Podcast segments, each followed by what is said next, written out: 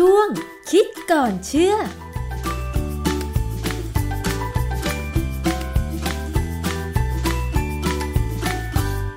พบกันในช่วงคิดก่อนเชื่อกับดรแก้วกังสดานนภัยนักพิษวิทยากับดิฉันชนาทิพไพรพงศ์ค่ะ วันนี้เราจะมาคุยถึงข่าวสารเกี่ยวกับเรื่องของโควิด -19 ค่ะคุณผู้ฟัง โดยเฉพาะความสนใจตอนนี้ก็น่าจะอยู่ที่วัคซีนที่นำมาฉีดเพื่อป้องกันโควิด -19 นะคะ หลายข่าวที่เราได้ยินเนี่ยมีทั้งจริงบ้างไม่จริงบ้าง แล้วก็มีรายละเอียดของข่าวที่แตกต่างกันออกไป บ้างก็เป็นข่าวในประเทศ บ้างก็เป็นข่าวมาจากต่างประเทศ ซึ่งก็แน่นอนว่านักข่าวในประเทศนี่แหละที่แปลมาจากต้นฉบับนะคะ ทีนี้เราจะมากลั่นกรองกันยังไงดีว่า ข่าวเกี่ยวกับวัคซีนโควิด -19 เนี่ยมันจริงหรือไม่จริง เพื่อที่ว่าเราจะได้ไม่ตกเป็นเหยื่อ เพราะถ้าเราอ่านข่าวแล้วเราเกิดหลงเชื่อขึ้นมาจริงๆเนี่ยนะคะ มัน ก็อาจจะส่งผลกระทบกับความเชื่อความคิด หรือว่าสิ่งที่เราจะต้องปฏิบัติเกี่ยวกับเรื่องของการฉีดวัคซีนโควิด -19 ใช่ไหมคะคุณผู้ฟัง ก่อนหน้านี้ค่ะ มีข่าวเกี่ยวกับวัคซีนไฟเซอร์และโมเดอร์นาทั้งในสื่อสังคมออนไลน์ที่มีการแชร์ต่อกันมานะคะว่าเนี่ยวัคซีนไฟเซอร์โมเดอร์นามีแม่เหล็กผสม ส่งผลกระทบต่อร่างกาย อันนี้คือเนื้อข่าวนะคะ แต่ต่อมามีปรากฏภาพข่าวที่มีหลายคนเห็นแล้วก็ งงสงสัยว่ามันจริงหรือเปล่าที่ว่ามีแม่เหล็ก พอฉีดวัคซีนไปปุ๊บเนี่ยนะคะ ก็เอาแม่เหล็กไปติดตรงแขนได้เลย ซึ่งหลายคนก็หัวเราะบอกว่า มันจะจริงได้ยังไง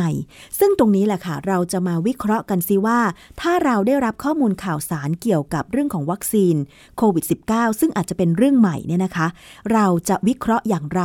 เชื่อหรือไม่เชื่อ อันไหนจริงหรือไม่จริงเราจะแยกแยะยังไง ต้องมาถามอาจารย์แก้วค่ะ อาจารย์คะ เรื่องของข่าวกับเรื่องของวัคซีนโควิด -19 เนี่ยมันน่าจะมี2สส่วนที่เกี่ยวข้องกัน ก็คือเรื่องหนึ่งเป็นเรื่องของสื่อสารมวลชนนะคะอาจารย์ แต่เรื่องหนึ่งเป็นเรื่องทางวิทยาศาสตร์ทีนี้ ในฐานะผู้บริโภคประชาชนทั่วไป เวลาได้ทราบข้อมูลข่าวสารเหล่านี้จะคิดแล้วก็วิเคราะห์ได้ยังไงคะอาจารย์ คือเรื่องของที่บอกว่าวัคซีน mRNA เนี่ยมีแม่เหล็กเนี่ยนะมันเป็นเหมือนกับการเอาเรื่องจริงมาอธิบายเรื่องหนึ่งซึ่ง จะว่าจริงหรือไม่จริงก็แล้วแต่แต่ผลออกมาแล้วเนี่ยมันอาจจะไม่จริง คือบางครั้งเนี่ยมันมันมีคำโบราณที่ที่เขาใช้คำว่าจับแพะชนแกะคือพอฟังไปแล้วโอ้โหมันก็น่าสนใจดี เพราะว่าอย่างเรื่องของมีแม่เหล็กในวัคซีน mRNA เนี่ยนะเออมันก็มาจากข่าวใน YouTube นะฮะที่เขาพูดถึงเรื่อง magnetism added to vaccine to force mRNA through antibody มันเป็นข่าวที่นักข่าวชื่อสตูปีเตอร์เนี่ยเป็นช่องข่าวช่องหนึ่งนะเขาไปสัมภาษณ์คนที่ชื่อดรเจนรูวีเขาเป็นนักเศรษฐศาสตร์สาธารณสุข คือเขาไปดูในเว็บไซต์ของเขาเนี่ยเขาทำหน้าที่เหมือนคล้ายเป็นล็อบบี้ยิสนะแต่เขาจริงๆเนี่ยเขาจบปริญญาเอกมาทางด้านจิตวิทยา คือถ้าจบจิตวิทยาเนี่ย พวกนี้เขาจะเข้าใจที่จะมองนู่นมองนี่ได้เก่งนะฮะคือสิ่งที่ดรเจนรูบี้เขาให้สัมภาษณ์สตูปีเตอร์เนี่ย ฟังแล้วมันดูมีเหตุมีผล ดูมีเหตุมีผล คือเขาบอกว่าคือ mRNA เนี่ยมันเป็นมันเป็นหน่วยพันธุกรรม ซึ่งมนุษย์สร้างขึ้นมา เพราะฉะนั้นเนี่ยปัญหาอย่างหนึ่งของของเจ้าหน่วยพันธุกรรมนี้ก็คือ มันไม่ค่อยไม่ค่อยเสถียรมันถูกทำลายง่ายนะฮะเพราะฉะนั้นเนี่ยเขาจะต้องเอาไขมันหลาย ๆ อย่างเนี่ยมาล้อมหุ้มมัน เพื่อให้มันอยู่ในสภาพที่ค่อนข้างจะเสถียรและสามารถจะซึมผ่านเข้าไปในเซลล์ แต่ว่าในทางทฤษฎีเนี่ย มันจะต้องมีองค์ประกอบของไขมันที่มาหุ้มเนี่ยให้เหมาะสม ที่ว่าพอไปถึงที่ผนังเซลล์ของเราแล้วเนี่ยผนังเซลล์หรือตัวเซลล์เนี่ยจะมีความรู้สึกว่าอยากจะให้มันผ่านเข้าไป ก็คือไม่ติดขัดอย่างนี้ใช่ไหมคะอาจารย์ ใช่ ซึ่งอันนี้เป็นเรื่องสำคัญมากว่าทำยังไงทางเทคนิคเนี่ยจะต้องทำให้มันเข้าไปได้ค่ะ อาจารย์แล้วแบบนี้ถ้าเซลล์ของเราไม่ยอมรับล่ะ เทคนิคนั้นก็คือใช้ไม่ได้ใช่ไหมอาจารย์ ใช่ ทั้งนี้เพราะว่าเวลาเขาจะผลิตอะไรก็ตามที่จะต้องให้ซึมผ่านเข้าเซลล์เนี่ยมันจะมีเทคโนโลยีหลายแบบ เทคโนโลยีอย่างหนึ่งเนี่ยมันมีการเอาแม่เหล็กมาใช้ ซึ่งเป็นเทคโนโลยีที่ผมจริง ๆ ผมก็ไม่รู้นะ แต่พอมีข่าวนี้ปั๊บเนี่ยผมก็เลยต้องไปสืบสอดูปรากฏว่ามันมีเทคนิคแบบนี้เหมือนกันจริง ๆ เลยเกิดขึ้นได้นะฮะสิ่งที่เจนรูบี้เขาอธิบายเนี่ยมันเป็นเอาเทคนิคนั้นมาอธิบายว่ามีการใช้อย่างนี้ในวัคซีน mRNA ซึ่ง คนทั่วไปเนี่ยจะบอกว่ามันไม่น่าเป็นไปได้ ถ้าถามผมตอนนี้ผมก็ตอบว่าไม่น่าเป็นไปได้ แต่มันมีอะไรบางอย่างที่สะกิดใจอยู่นะฮะเพราะว่าเวลาเราไปดูการขึ้นทะเบียนของโมเดอร์นากับของไฟเซอร์เนี่ยนะผมไปเจอเอกสารของการขึ้นทะเบียนของโมเดอร์นาที่เขาให้กับ FDA เนี่ยปรากฏว่าในส่วนหนึ่งเขาก็พูดถึงองค์ประกอบที่เอามาใช้ล้อมเจ้า mRNA ค่ะนะที่เป็นไขมันต่างๆเนี่ยมันก็ไม่มีส่วนไหนที่เป็นแม่เหล็กอือฮึ นะฮะส่วนของไฟเซอร์เนี่ยก็ไปเจอเอกสารที่เขาส่งไปให้ WHO ค่ะก็ดูองค์ประกอบทั้งหมดเนี่ยซึ่งก็ไม่เหมือนกันนะนะของโมเดอร์นากับไฟเซอร์เนี่ยมีบางส่วนเนี่ยต่างกัน ก็ไม่มีอะไรที่จะบอกว่าเป็นแม่เหล็ก แต่ว่าสิ่งหนึ่งที่เราต้องคำนึงนะ เอกสารทั้งหมดที่เขาเปิดเผยเนี่ยบางอย่างเนี่ยเขาก็จะไม่บอกส่วนที่สำคัญ ค่ะเขาปิดได้ เพราะว่ามันเหรอเป็นเทคนิคเทคโนโลยีของเขา เขาปิดได้แต่ว่า FDA ยอมเหรอคะ หรือว่าเขามีการบอกข้อมูลกันข้างหลังโดยที่ไม่ตีพิมพ์เออบางอย่างเนี่ยอย่างเวลาเราเข้าไปดูเอกสารสิทธิบัตรของอเมริกาเนี่ยนะมันจะมีบางส่วนเลยที่เขาจะปิดอืมเขาบอกว่าอันนี้เป็นอะคไรวามเป็ลับนทางการเหมือนค้ากับว่าความลับทางการค้าอย่างเงี้ยเขาจะไม่ยอมเปิดนะค่ะฮะซึ่งหรือแม้กระทั่งเอกสารที่ FDA ปล่อยออกมาสาธารณะเนี่ย บางทีก็มีการขีดดำเหมือนกันเหรอคะ แต่ไม่มากเหมือนเอกสารบ้านเรานะค่ะบ้านเราเนี่ยเอกสารบอกเปิดเผยแต่ขีดดำแต่ไม่หมดเด้ อันนี้อีกเรื่องหนึ่ง พอมันเป็นอย่างนี้เนี่ย ผมก็เลยตามต่อไป ปรากฏว่าการเอา RNA หรือ DNA ซึ่งเป็นหน่วยพันธุกรรมผ่านเข้าเซลล์เนี่ย มีการศึกษาทางชีวภาพที่นำเอาแม่เหล็กมาช่วยอ๋อคือบางครั้งเนี่ย การที่จะทำให้หน่วยพันธุกรรมเนี่ยผ่านเข้าไปในเซลล์เนี่ยถ้าเป็นแบบโบราณเนี่ยนะในการตัดแต่งพันธุกรรมเนี่ย มันก็มีหลายวิธีเหมือนกัน มีวิธีหนึ่งที่เขานิยมใช้คือเขาเรียกว่ายีนกัน คือปืนยิงยีนอือฮึซึ่งมันจะเป็นเทคนิคการ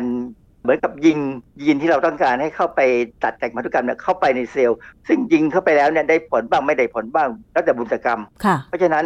มันก็มีโอกาสจะเกิดหรือไม่เกิดได้เยอะมากค่ะซึ่งนักตัดแต่งพันธุกรรมเนี่ยเขาต้องใช้ความอดทนอือฮึแต่พอมาถึงเรื่องของวัคซีนการใช้แม่เหล็กเอ่อ แม่เหล็กนี่มาช่วยในเรื่องของการเอาพันธุกรรมเข้าไปในเซลล์เนี่ย มันทำให้การพาพันธุกรรมเข้าไปในเซลล์เนี่ยทำได้ร้อยเปอร์เซ็นต์อือฮึนะเขาเรียก magnetic nanoparticle มันมีบริษัทซึ่งเป็นผู้เชี่ยวชาญอย่างเช่นเอากรณีนี้ จะมีคำหนึ่งซึ่งเราไม่เคยได้ยินเลยคือ magnetofection ค่ะมาจากคำว่า magnetic สมานกับคำว่า infection หรือ transfection คำว่า infection เนี่ยคือการที่เชื้อโรคมันติดเชื้อเข้ามาในเซลล์ของเราค่ะอันนี้เป็นเป็นเรื่องไม่ดีอือฮึแต่ถ้าเป็น transfection เนี่ยหมายความว่าเป็นการที่เราต้องการเอาอะไรบางอย่างใส่เข้าไปในเซลล์ trans เนี่ยแปลแปลว่าข้ามแปลว่า across ค่ะนะฮะเพราะฉะนั้น magnetofection เนี่ยก็มาจากคำว่า magnetic บวกกับ transfection เป็นชื่อ trademark ของบริษัทหนึ่งชื่อ Chemicell Chemicell เนี่ยเป็นบริษัทของเยอรมัน ค่ะ เขาผลิตสารเคมี เป็นสารละลายเนี่ยเพื่อช่วยการนำเอากรดนิวคลีอิกไม่ว่า DNA หรือ RNA เนี่ยเข้าไปในยีน แล้วในสารที่เขาใช้เนี่ยมันมีส่วนที่เป็นเหล็กออกไซด์ ซึ่งสามารถจะเปลี่ยนให้เป็นแม่เหล็กเล็ก ๆ ได้ค่ะนะฮะคราวนี้ผมไปดูวิธีการศึกษาของเขาเนี่ยเขาบอกว่าไม่ยากเอาสารที่เราต้องการให้มันเข้าไปในเซลล์เนี่ยแผ่ลงไปให้ดีๆ ในหลอดทดลองค่ะแล้วก็ใส่โมเลกุลของเหล็กออกไซด์เข้าไป โมเลกุลเนี่ย จะเข้าไปเชื่อมกับกรด nucleic acid จากนั้นเนี่ยเขาก็จะเอาสิ่งที่ได้เนี่ยไปหยดลงไปบนเซลล์ที่เลี้ยงเอาไว้ แล้วจานที่เราเลี้ยงเซลล์เนี่ยมันจะวางอยู่บนแผ่นแผ่นเขาเรียกว่า magnetic plate ค่ะคือเป็นแผ่นที่ทำให้เกิดสนามแม่เหล็กไฟฟ้าได้ เสร็จแล้วเขาก็ปล่อยสนามแม่เหล็กขึ้นมา ความที่เหล็กออกไซด์เนี่ยมันเป็นเหล็ก ก็สามารถจะดูดดูดจากข้างบนลงข้างล่างคือผ่านเซลล์เข้าไปได้อือฮึอย่างรวดเร็วค่ะเป็นวิธีการที่นักตัดแต่งพันธุกรรมเนี่ยเขาคงรู้ดีเรื่องนี้นะฮะมันใช้ได้ แต่ว่าเป็นการใช้ในหลอดทดลองค่ะมันไม่เคยมีการใช้ในในสิ่งมีชีวิตค่ะก็ปรากฏว่ามีการศึกษาบทความหนึ่งชื่อ efficient ex vivo delivery of chemically modified messenger RNA using liposuction and magnetofection คือตัวชื่อเนี่ยเป็น ex vivo ex vivo นี่ก็คือการศึกษาเหมือนกับศึกษาใน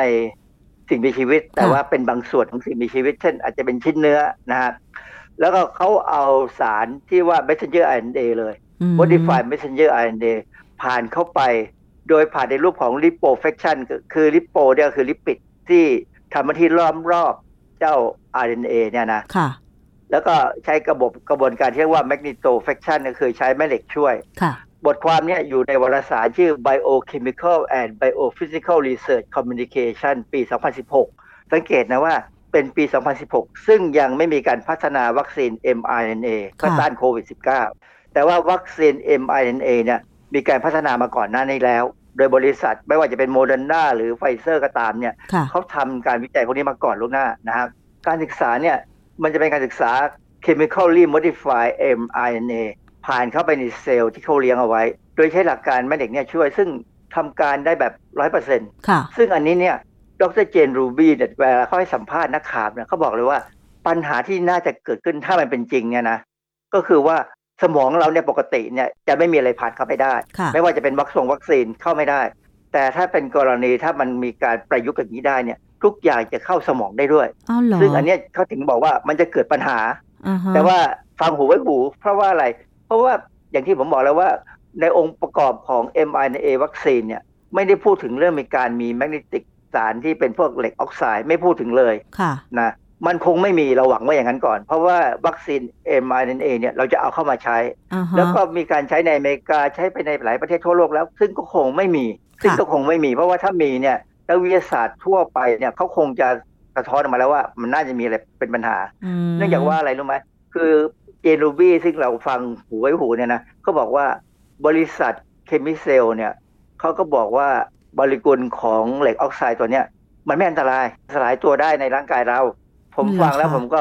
เวลาเหล็กโมเลกุลของเหล็กเนี่ย ถ้ามันอยู่เป็นแบบอิสระโดยที่ไม่มีโปรตีนไปเป็นตัวรับเนี่ยนะเหล็กตัวนี้มักจะก่อปัญหาได้ในลักษณะของการเกิดอนุมูลอิสระพวก free radical ซึ่งอันนี้ไม่น่าจะปลอดภัยนะ ผมเคยอ่านบทความอยู่บ้างพอสมควรแต่ยังไม่ได้จริงจังอะนะว่า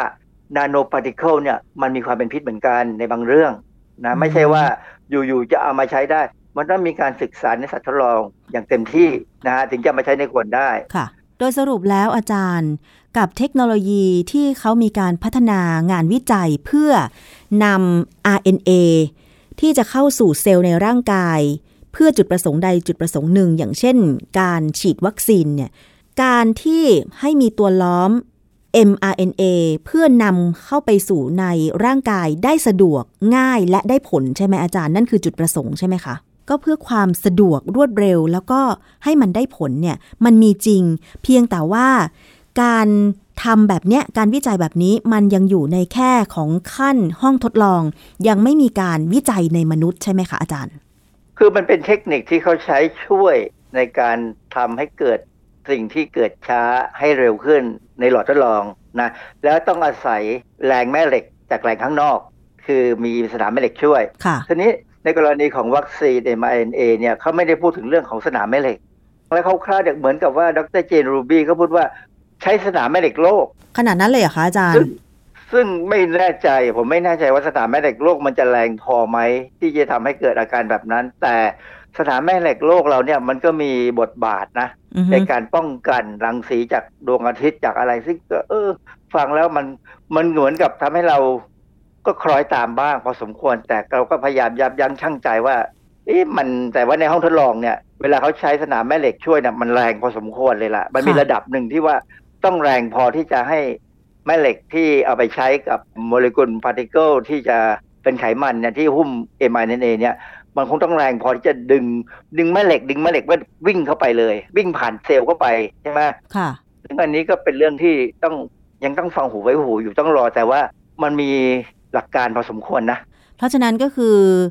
ข่าวที่บอกว่ามีแม่เหล็กอยู่ในวัคซีน mRNA ที่ใช้ฉีดเพื่อป้องกันโควิด -19 ต้องฟังหูไว้หูนะคะอาจารย์ เพราะว่าเอ่อ มันมีเทคนิคแบบนี้จริง แต่ยังไม่เคยมีการวิจัยในมนุษย์ หรือว่าถ้าจะมีงานวิจัยอะไรต่อยอด เดี๋ยวคงจะต้องค้นหามาอธิบายกันต่อนะคะ อาจารย์คะ ครับคงต้องรออย่างนั้นแหละครับค่ะ